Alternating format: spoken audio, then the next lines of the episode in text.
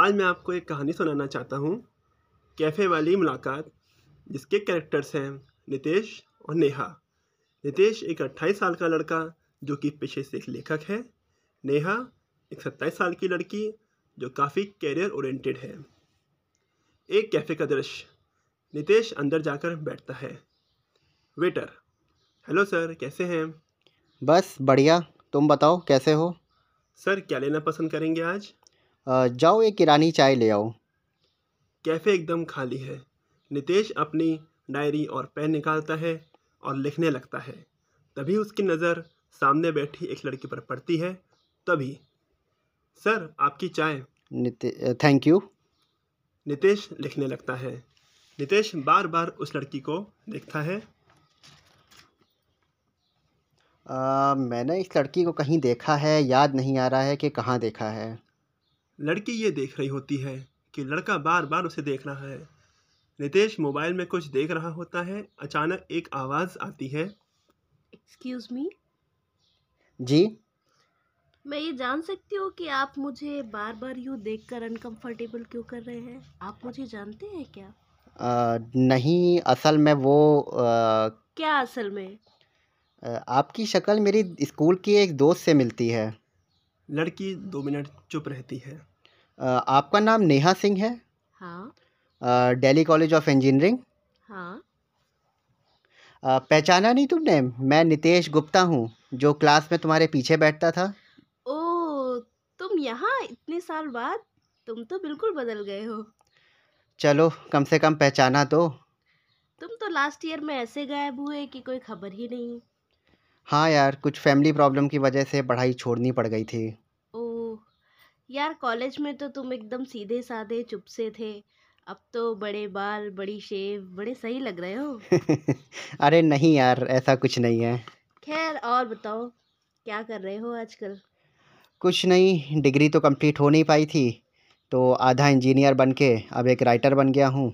YouTube पे short films या Netflix वगैरह के लिए लिखता हूँ। ओह वाह ग्रेट। और बताओ कैसी चल रही है लाइफ?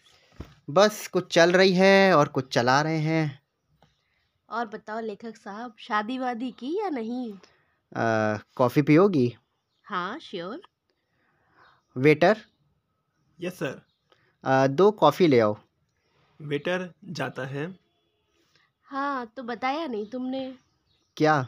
शादी के बारे में? अ, कुछ खाओगी? दो मिनट के लिए नेहा चुप रहती है। नितेश? क्या हुआ? कोई प्रॉब्लम नहीं प्रॉब्लम कोई नहीं है।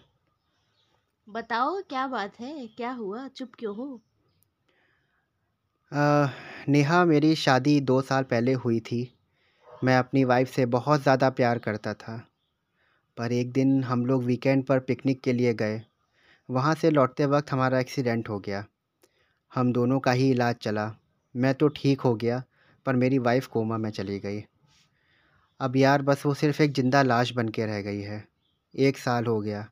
मैं हर रात उसको अपनी शायरियाँ सुनाता हूँ पर कभी भी वो मेरी शायरियों को सुन तो लेती है पर अब वो पहले की तरीके से मुझे मोटिवेट नहीं करती है। वो हमेशा सोती ही रहती है।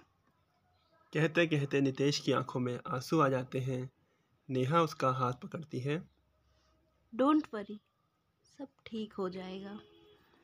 पाँच मिनट के लिए दोनों चुप हो जाते हैं।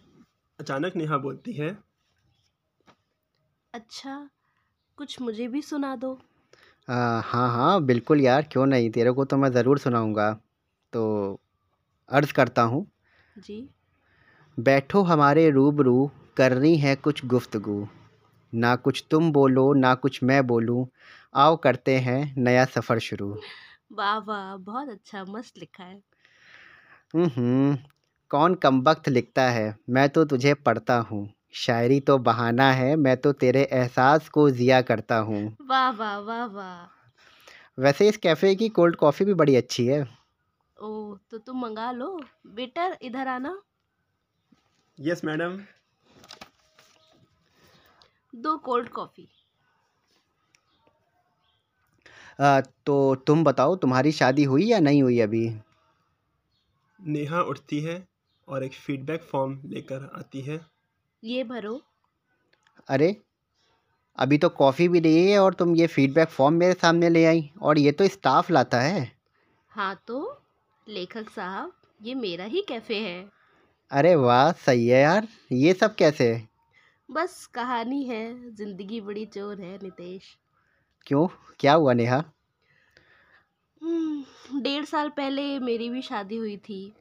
शादी के कुछ दिन बाद महसूस हुआ कि वी कांट लिव टुगेदर कुछ दिन बाद हमारा डाइवोर्स हो गया। पापा ये बात झेल नहीं पाए और मेरी ज़िंदगी पूरी तरह बिखर गई। नेहा क्या हुआ? तुम मुझे हर बात खुल के बता सकती हो जो भी तुम्हारे दिल में है। अचानक नितेश की नज़र नेहा के ब्रेसलेट पर पड़ती है। अ, नेहा तुम्हारे हस्बैंड का नाम मोहित था? हाँ। सरनेम? मोहित सिंह। हम्म, क्या ये वही मोहित सिंह है जो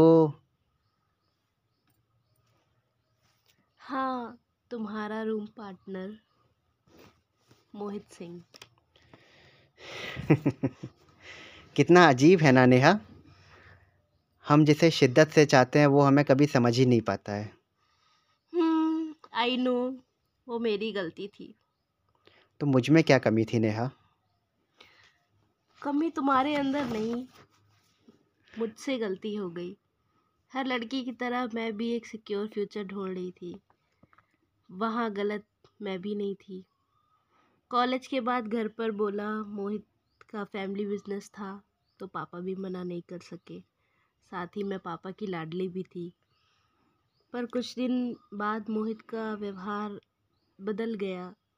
वो भी घर कमाता एक दिन वो घर आया, बाथरूम में था। उसका फ़ोन बजा, मैंने व्हाट्सअप खोला तो मैसेज देखा और मेरे होश उड़ गए। वो मैसेज दीप्ति का था। दीप्ति, वही जो हमारी क्लास में थी। मैसेज था, मैंने डाइवोर्स पेपर तैयार करवा दिए हैं। तुम नेहा के साइन करवा लेना मैं बहुत एक्साइटेड हूँ तुम्हारे साथ एक नई ज़िंदगी शुरू करने के लिए। सब कुछ बिखरा बिखरा सा लग रहा था। उस समय उस टाइम मैं प्रेग्नेंट थी। मोहित ने ज़बरदस्ती मेरा अबॉर्शन करा दिया। हम्म अब कहाँ है मोहित? पता नहीं मैंने कभी पता भी नहीं किया। ना पता करना चाहती हूँ। खुशी होगा दीप्ति के साथ। नहीं दीप्ति तो इस लायक ही नहीं रही कि वो किसी के साथ रह सके। क्या मतलब? हाँ। एक बार मैं एक स्क्रिप्ट के काम से बॉम्बे गया हुआ था। वापस आया। तो मेरी टेबल पर खाने के साथ डाइवोर्स पेपर रखे हुए थे। और उसने मेरी पत्नी ने यानी कि दीप्ति ने मुझे अपने लवर के बारे में बताया। मैंने उससे लास्ट टाइम डिनर के लिए बोला। हमने बाहर गए चुपचाप डिनर किया और वापस घर लौट आए। और बाकी तो तुमको पता ही है कि एक्सीडेंट हुआ और बाकी क्या हुआ। क्या मतलब? तुम्हारी वाइफ हाँ दीप्ति मेरी ही वाइफ है। और तुम्हारा पति मोहित दीप्ति को तो धोखे की सज़ा मिल गई। पता नहीं मोहित का क्या हुआ। सुनो। हाँ बोलो। क्या हम दोनों बस, नेहा। मैं मोहित नहीं हूँ। जब तक दीप्ति इस दुनिया में है, तब तक मैं उसके अलावा किसी का नहीं हो सकता। वो ज़िम्मेदारी है मेरी। चलो, चलता हूँ और फिर कभी मिलता हूँ, कभी फुर्सत में। नेहा एक तक उसको जाते देखती रहती है।